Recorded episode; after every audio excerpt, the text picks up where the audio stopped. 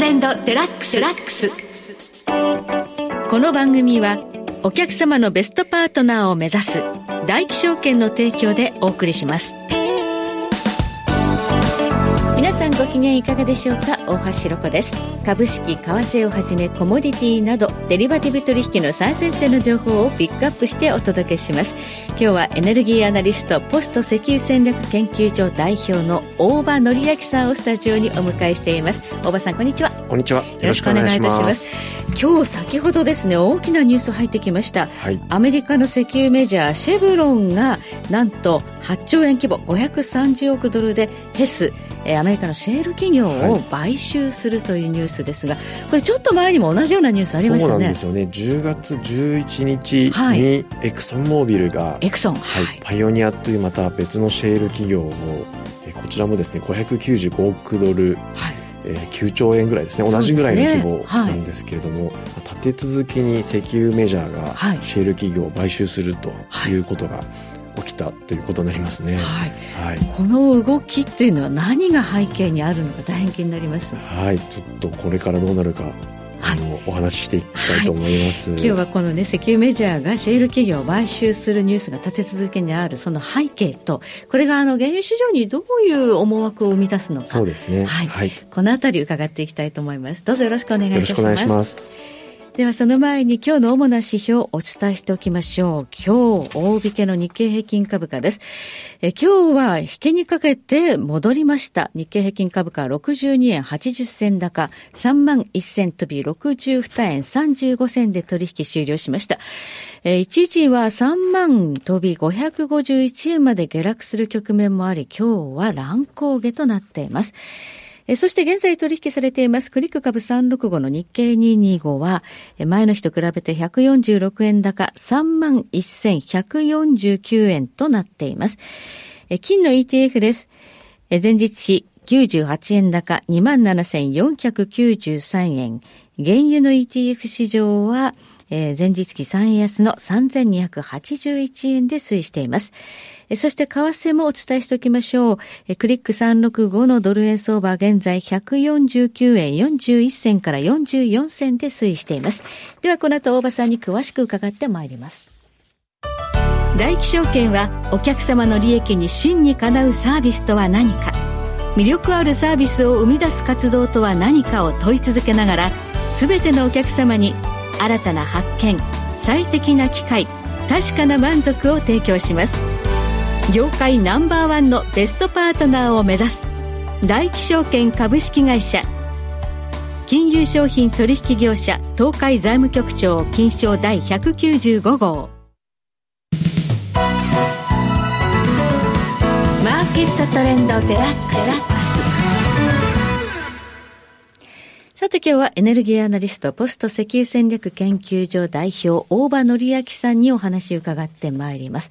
アメリカのシェール企業っていうのは、まあ、2000年代に、はい、まあ、この新しい技術として、はい、シェールの、まあ、掘削方法が、はい、で、それで、まあ、台頭してきたわけですけれども、それからもう二十数年という感じですか？そうですね。はい。まあ、その中で、えー、まあ、様々な企業が急激に成長するっていうことがあったわけなんですけれども、はい、あの、実は今回、エクソンモービルがシェールオイルの企業を買収したんですけれども、はいえ。ー、あの、今の社長のダレン・ウッズ、あの、CEO はですね、はい過去にですね、結構シェール企業を馬鹿にする発言をしていたことが あるんですね。はい。えー、で、それはあの、まあ、すごく短期的なサイクルでビジネスをやってることとかですね、はい、まあそういうことを批判しているんですけども、はい、実はエクソンモービルは過去に最もあの早くですね、はい、シェール企業を買収したことがあるんですよ。そうなんですね。はい、えー、これ2010年に XTO っていうシェール企業を買収しているんですけども、はい、あの実はこの XTO っていうのは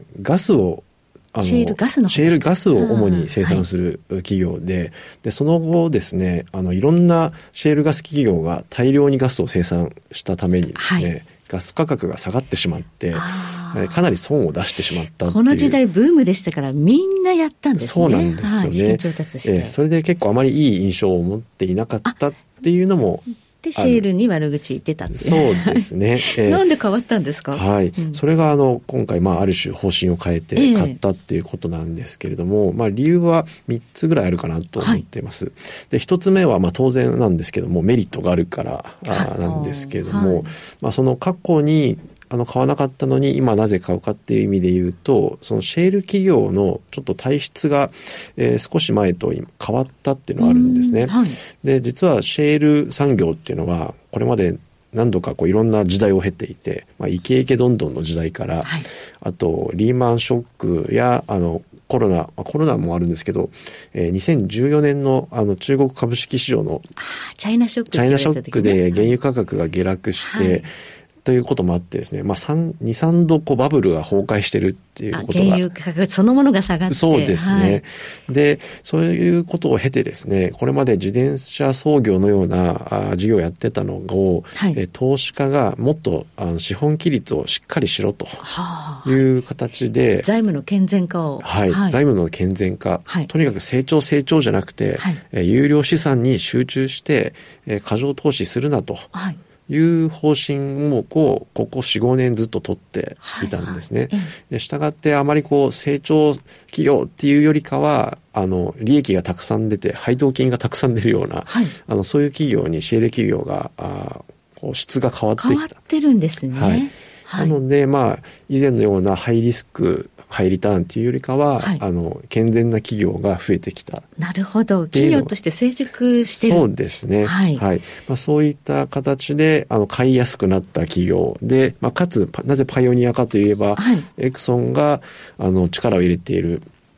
えー、テキサス州のパーミアンっていうエリアの、はいはい、一番出るところですね。一番出るところですね。はい、えー、そこでパイオニア非常に強い、えー、企業でしたので、はい、えー、まあ、近くで掘ってますと、いろいろ資材を共有できたりとか、あの、いわゆるシナジーシナジーが出やすいということで、まあ、パイオニアが選ばれたっていうことかなというふうに思います。なるほど。これは1点目ですね。はい、で、2点目は1点目とも関わるんですけれども、はい、今回の買収が、あの、全株式交換という。そうなんですよね。キャッシュじゃなくて株式交換。はい、株式交換で行われてるんですけども、それが一つその象徴なんですけども、あの、その、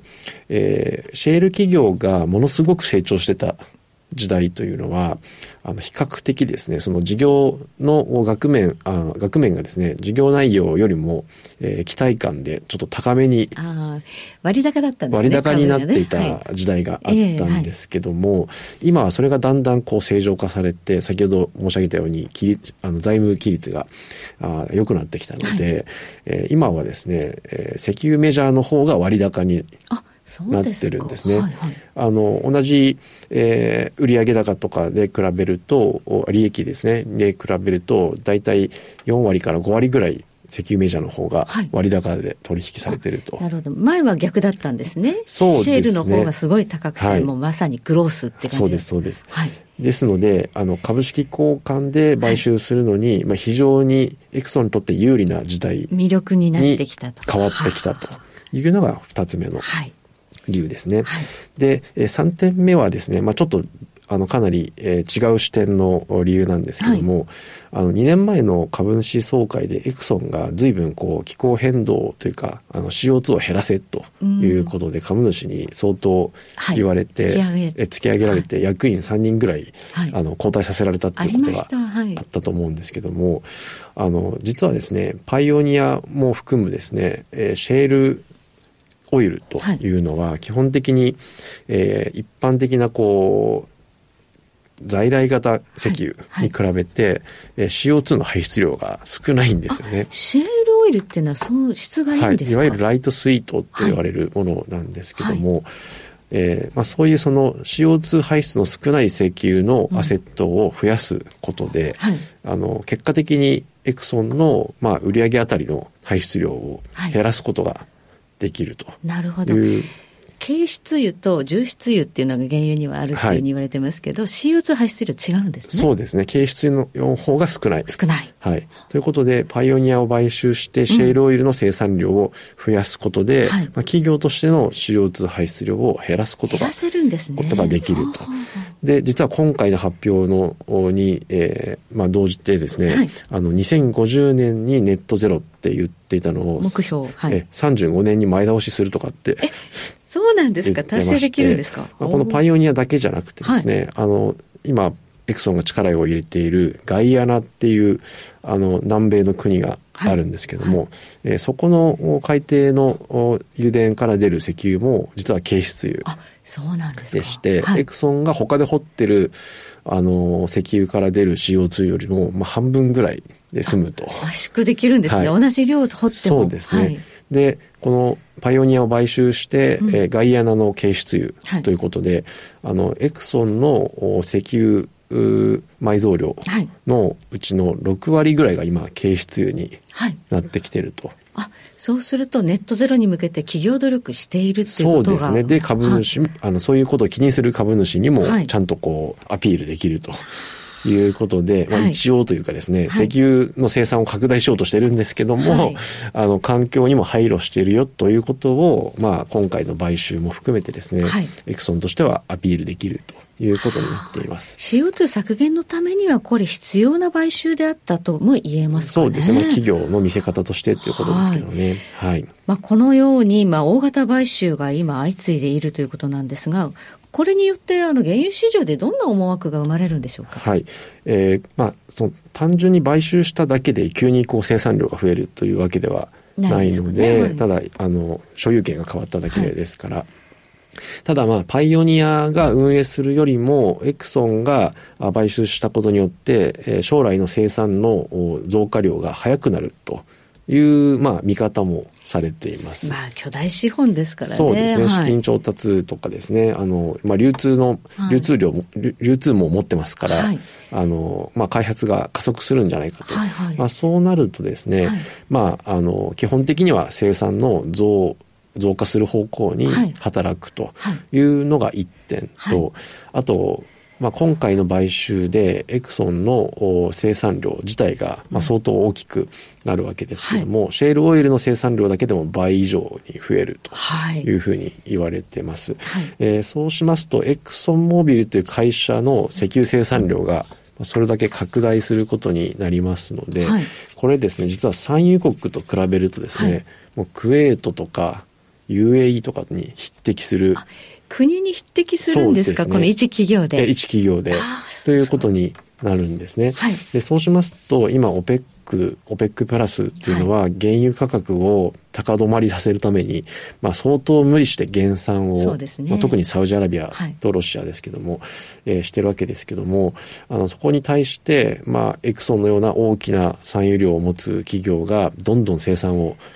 拡大してくると、はい、なかなかこう価格を維持するのも苦しくなってシェアを取られてしまうと。いうことで OPEC プラスの国々にとっては、はい、まあ脅威となる可能性があるという、ね、アメリカは儲かるとなれば増産しますからね。そうですね、はい、はい、企業ですしね。はい。ありがとうございます。え今日はエネルギーアナリストポスト石油戦略研究所代表大場紀明さんをお迎えしましてお話を伺いました。大場さんどうもありがとうございました。ありがとうございましたそして来週です。来週はマネネ CEO 経済アナリスト森永康平さんをお迎えいたしましてお話を伺ってまいります。ここまでのお相手は大橋ろ子でした。それでは全国の皆さんごきげんよう。